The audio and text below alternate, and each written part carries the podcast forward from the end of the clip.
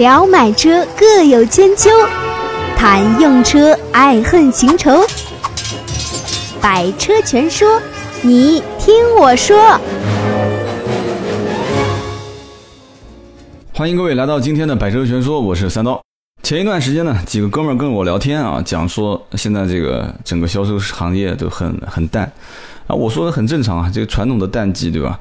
呃，正常的业绩下滑一点都很正常。他说下滑一点，你简直是在开国际玩笑啊！你都不知道现在销量已经惨淡到什么程度啊！那跟我聊天的呢是一汽大众的几个兄弟啊，我说那惨到什么程度？你说说看呢？我说你们家正常一年两千多台车啊，一个月卖个两百台，我说你这个月完完成个一百多台，不很正常吗？他就很很很困扰的就苦笑着跟我讲，他说很抱歉啊，一百台都没卖到。我当时就很诧异啊，这他是一家老店啊，就就在南京开了很多年的老店啊。完了之后呢，这个虽虽然很多老销售员已经不在店里面了，就都都去看的话都是新面孔，但是也不至于这个车子能说惨淡到这种程度啊，说卖了八十多辆车。所以我当时我觉得真的是是匪夷所思啊，就很多我记得以前我们一个领导讲的一句话让我印象非常深啊，他说这个 A 系大众的车是车子自己卖自己啊，就几乎就不用你宣传，就放到那边卖，正常都有人买啊，就最终给你议个价啊，议价的话大家都知道的，那你你有什么本事你就跟领导去求啊，哭爹喊娘的去要价格，那那那谁的价格要得好谁卖得快，对吧？就大家可能理解上是这样子，其实完全不是啊，这里面还有一些技巧，这个改天再聊。那么。以前的领导认为是卖什么车的人才是靠技术呢？认为卖这个，比方说荣威啊、名爵啊，卖这些车的人都是靠技术吃饭的。所以呢，当时这个一汽的人呢，就也不比，也不被这些就是杂牌的一些，这不叫杂牌了，就是一些二三线的品牌，然后呢，就是被不被待见啊，就这些销售员都挺狂的啊。那么现在好了，现在日子突然就就就就一下子就不好过了。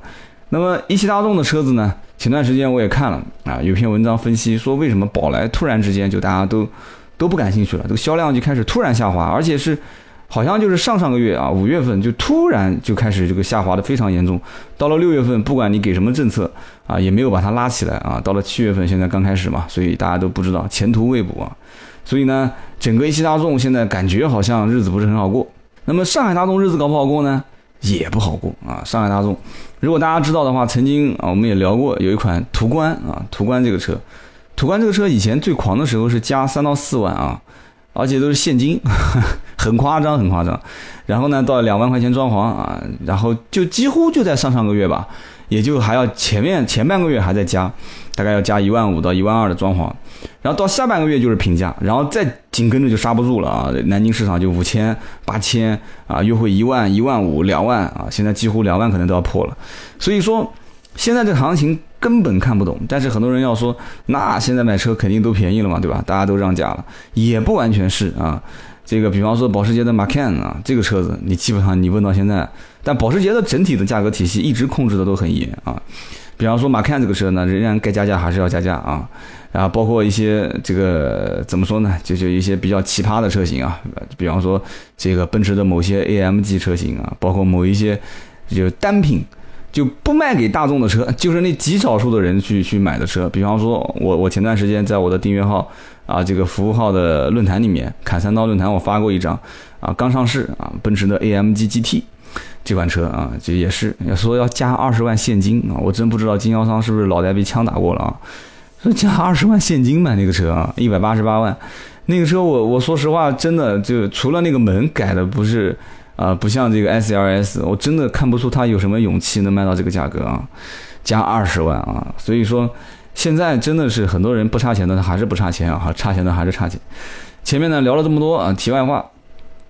其实我想讲什么呢？啊，就整体现在市场都不是很好，所以呢，周边现在很多人陆陆续续啊，我我这边应该讲，这我就是一只鸭啊，就春江水暖我先知啊，就我为什么会先知呢？就是因为大量的人会聚集过来问说，哎，三刀啊，我想买这个车那个车。然后呢，会有很多人是说，哎，我最近就准备出手，就我基本上能能判断啊，我有个我相当于也是个大数据嘛，我也能判断就在什么时间段买什么车的人会多一些，买什么车会少一些。所以最近一段时间，很多人会问我啊，我对一些品牌比较敏感，是大家应该知道啊，我以前是卖奥迪出身的啊，就是对从奥迪、宝马、奔驰这三个品牌开始，我是相对比较敏感的。那么。前一段时间很多人问我说啊，这个奥迪现在价格基本上就就感觉匪夷所思，是不是厂家出了一批这个次品，这能不能买啊？为什么这么理解呢？三十一万多的奥迪啊，就是在一些大的就是城市里面啊，就是北上广深啊，然后再再再包括呃华呃应该怎么说呢？华东沿海这一带。很多经销商二十五万的底线都守不住了啊！三十一万多的这款车型标准守不住二十五的底线，你想是多夸张啊？就这个车几乎让了七万，让了七万是什么概念啊？三十一万多的车让七万，几乎就是打了八折。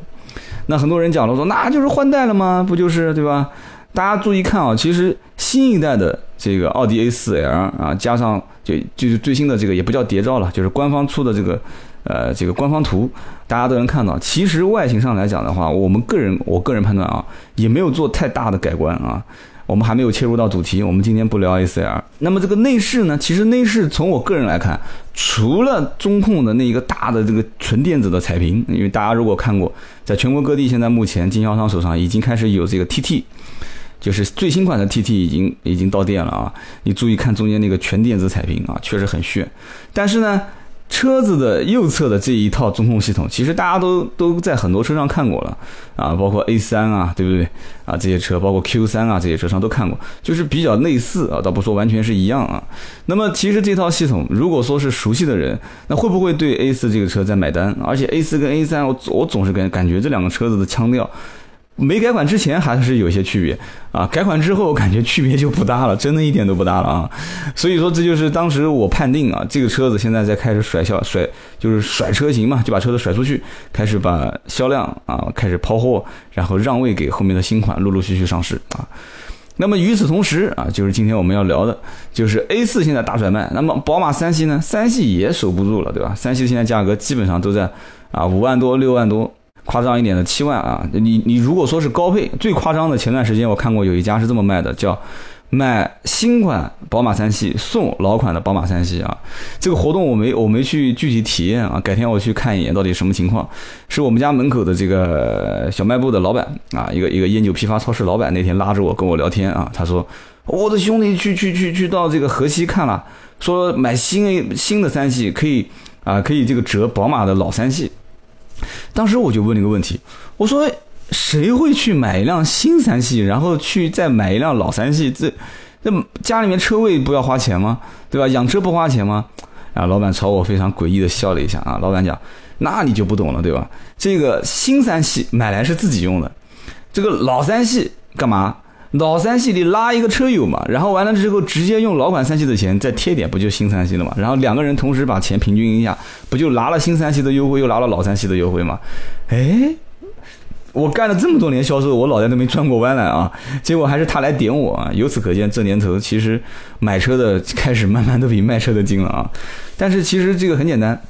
商家肯定也只是做个噱头嘛，而且在很多年前，其实包括买这个什么奔驰，然后送这个 smart，以前大家都知道奔驰老款 C，啊换代的时候，然后还不是大换代啊，就是那一年奔驰就整个全车系价格都守不住了啊，那一年啊买 C 或者是买 E。啊，买 E 送 C，买 C 送 Smart，所以说这个已经见怪不怪了。所以他当时跟我讲，我也跟他聊了一下。那么今天实际聊的是哪款车型呢？这个估计是史上前缀最长的一期了啊。今天其实想聊的呢是奔驰的新款 C 啊。为什么聊这款车呢？因为现在目前啊，就我觉得奔驰是一个挺怎么讲呢，是挺有心机的一个厂家啊。当时出 S 的时候。也是一憋再憋啊，憋到 A 八新款上市，憋到七系改款啊，完了之后憋到最后，奔驰新 S 上市，哎，永远它是最后一个，也挺能忍的啊。其实这个忍。忍到最后一个发布你的新款车型，而且是大改款的时候，你是会牺牲非常多的市场占有量，因为在每一个区域、每个品牌，它都想要有一个叫叫叫市占率啊，就是它会从车管所的上牌的这个整体的数据拿到一个非常准确的它的市占率。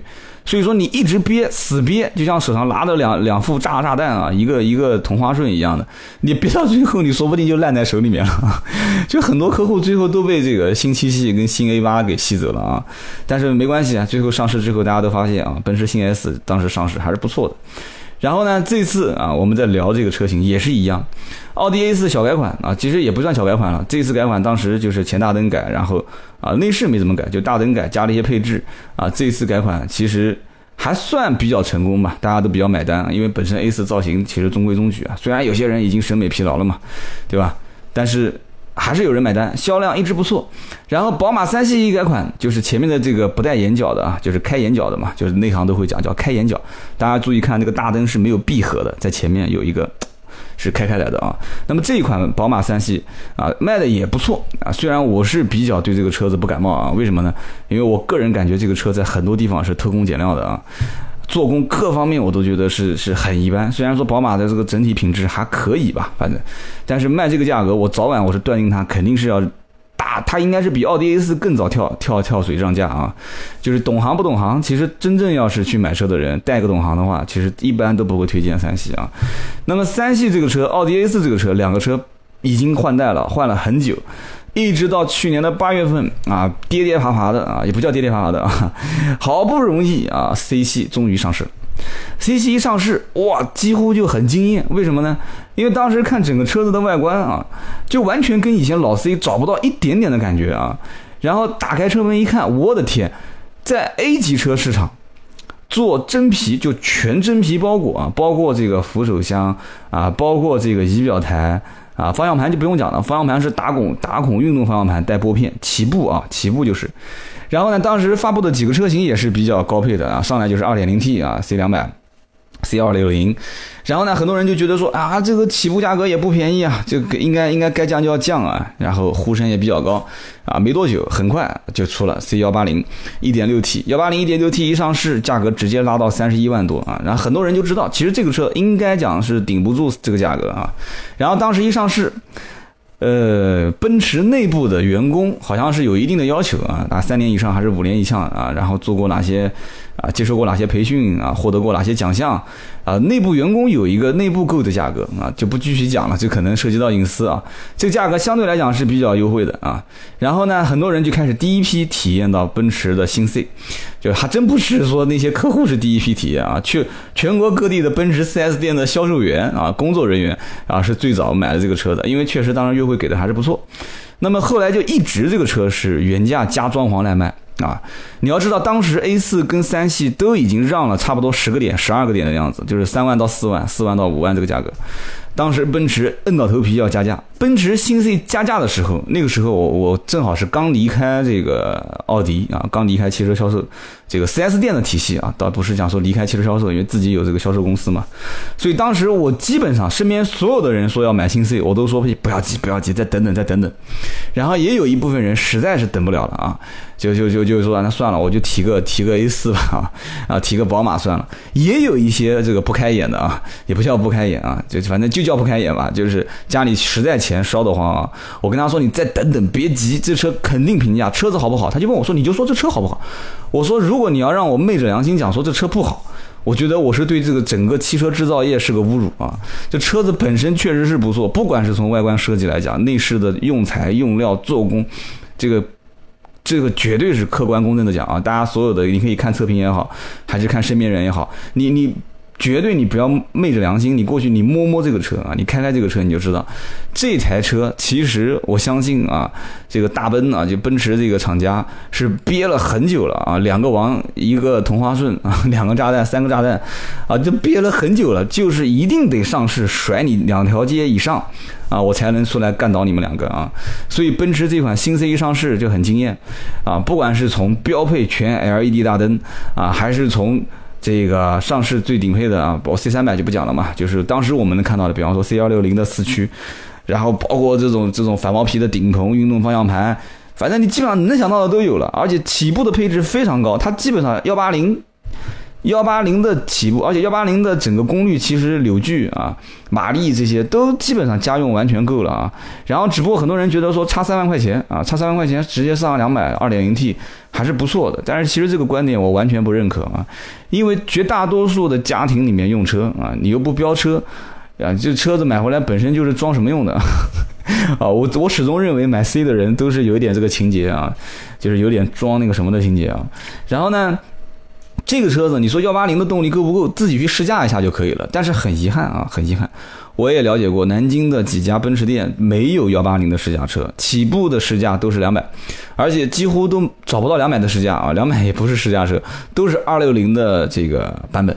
所以说，你你要让客户去认可幺八零的动力，必须让他先试一下啊，这个没有先决条件啊，没有先决条件。那么怎么办呢？那么就是说，大家在展厅里面就是正常去摸啊，这个车静态展示，如果让你去摸啊，你会非常迷恋啊，就整体做工真的就已经是基本上达到，就是说在 A 级车里面，你你基本上登峰造极了啊。这个登峰造极，我讲的一点都不夸张，大家自己去看啊。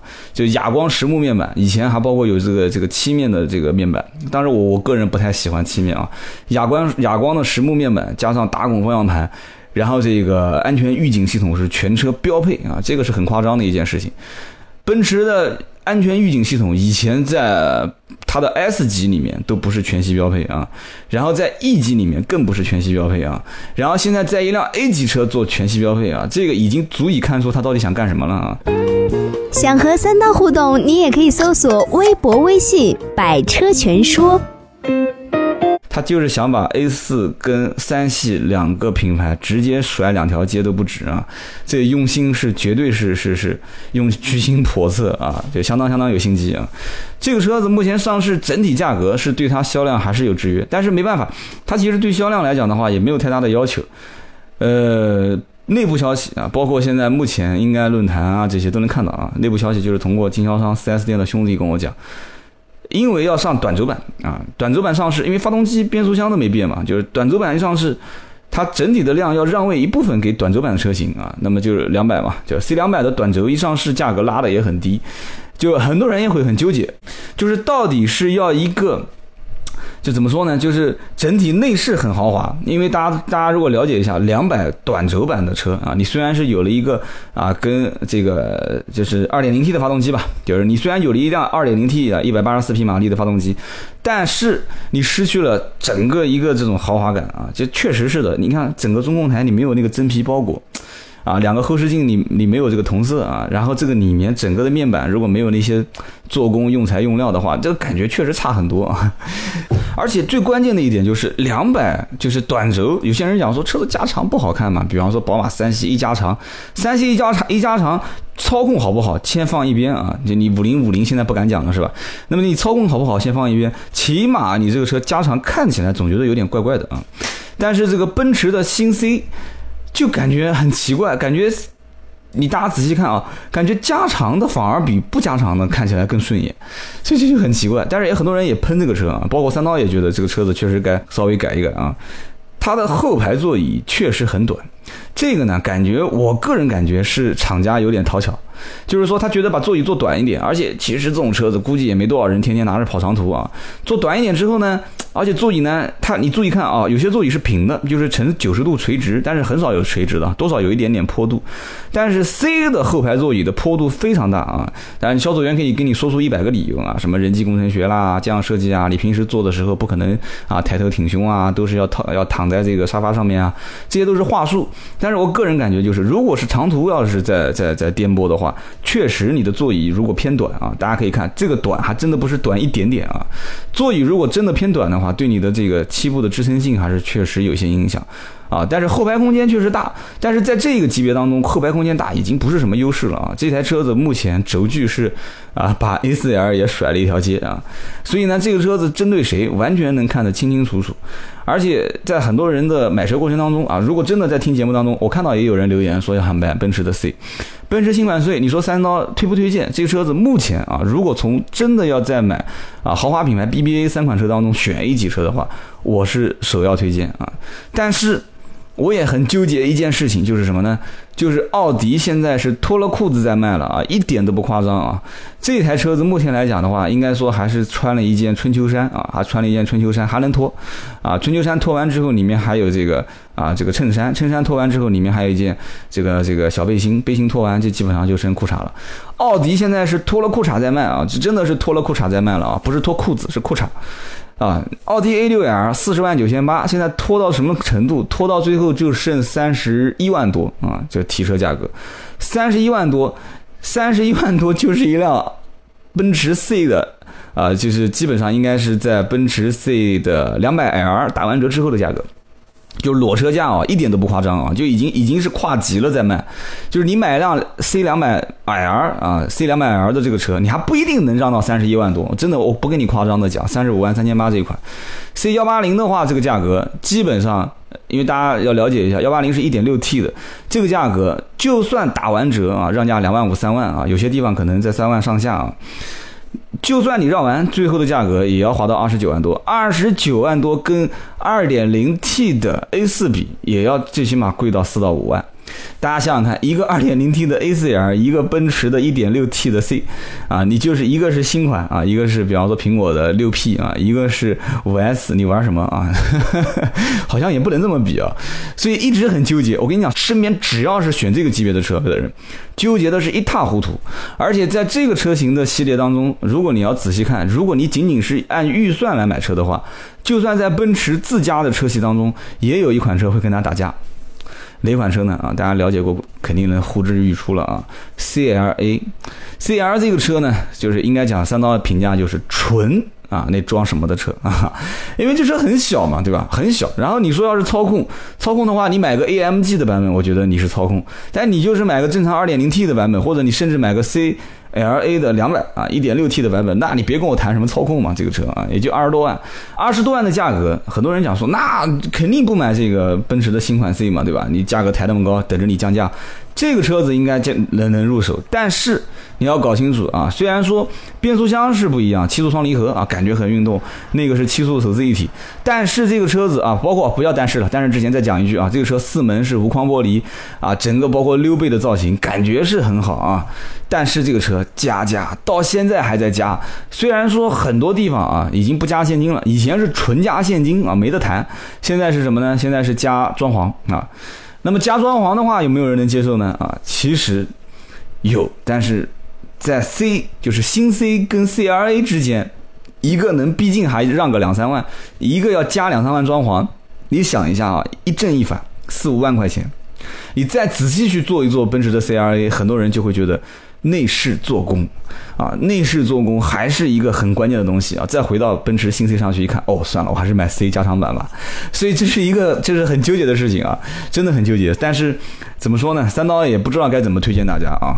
就是说这个仁者见仁，智者见智啊。今天呢，我为什么想聊新 C？是因为新 C 这个车啊，现在在整个市场上面来讲的话。应该算是一个颠覆啊！现在大家都不喜欢讲嘛，这互联网都是颠覆。这个颠覆其实并不止这个车子在某些技术方面有什么革命性的成功啊，这车也没什么太先进的技术，都是一些啊老的技术堆在这个车子上面。但是就是这样的一款车，我觉得已经足够刷宝马跟奥迪两记耳光了啊！而且这是非常响的两记耳光。所以我怎么讲呢？这个车子现在上市啊，我觉得价格呢，怎么说呢？按我从销售角度来讲的话，还不算太有诚意啊。应该讲，在适当的让一些是可以的啊。因为这个怎么说呢？奔驰常年的这个整个车系，在以前的让价幅度，大家心里都有数。毕竟留下了一些阴影嘛，所以大家都觉得应该是可以让。再加上奥迪跟宝马两个车系现在跳水跳的都是，对吧？就是让价让的，就是连裤衩子都准备不脱了啊！不是不脱，裤衩子随时准备脱了。所以这个时候，我觉得它就基本上应该是处在一个。啊，需要拉低一点价格，让它更具有竞争性的这么一个阶段，但是我前面也讲了，存在一个产能的问题啊，那就那就另当别论了啊。所以这个车子如果从啊我个人角度来讲的话，推荐啊，但是从价格角度来讲的话，仁者见仁，智者见智啊。这个车子现在在论坛里面还有一些问题是反映什么呢？啊，就是去年年底的时候遇到过一个这个座椅上面渗油啊。这个座椅渗油呢，然后官方也讲了，说是极个别现象。我也问了南京的各家 4S 店的销售，说目前没发现，啊，但是也有人讲说是从今年六月份开始，就是幺八零的那一款车型上市之后，啊，前一批跟后一批说后面的是没有这个问题了啊，前一批是没解决，然后再陆陆续续解决。然后呢，还有人讲说这车子呢什么吱吱呀呀响啦，说包括有什么主机的这个嗡嗡的声音啦，啊，这个我问过了，很多人都跟我讲说确实是存在。啊，包括手机只要一来电话，那个屏幕就会闪啊！我觉得这个是不应该啊，这个闭屏系统怎么会这么差？手机一闪，屏幕再闪啊！那这个我就不知道该怎么去解释了。反正买车仁者见仁，智者见智啊！很多人对买车这个东西呢纠结的太多。我三刀给的感觉就是啊，不是给感觉啊，就是给的建议就是，买车从一开始是一个非常理性的过程啊，你会看数据啊，看什么对比啊，然后什么东西的。但是你会发现。真正等你付钱的时候，是一个感性的过程。别忘了这个喜马拉雅帮我点个赞、评个论。然后呢，大家如果能到我们的微信服务号里面的论坛的砍三刀去签个到，那就更好了。我们下一期节目接着聊。本节目由斗志文化制作出品。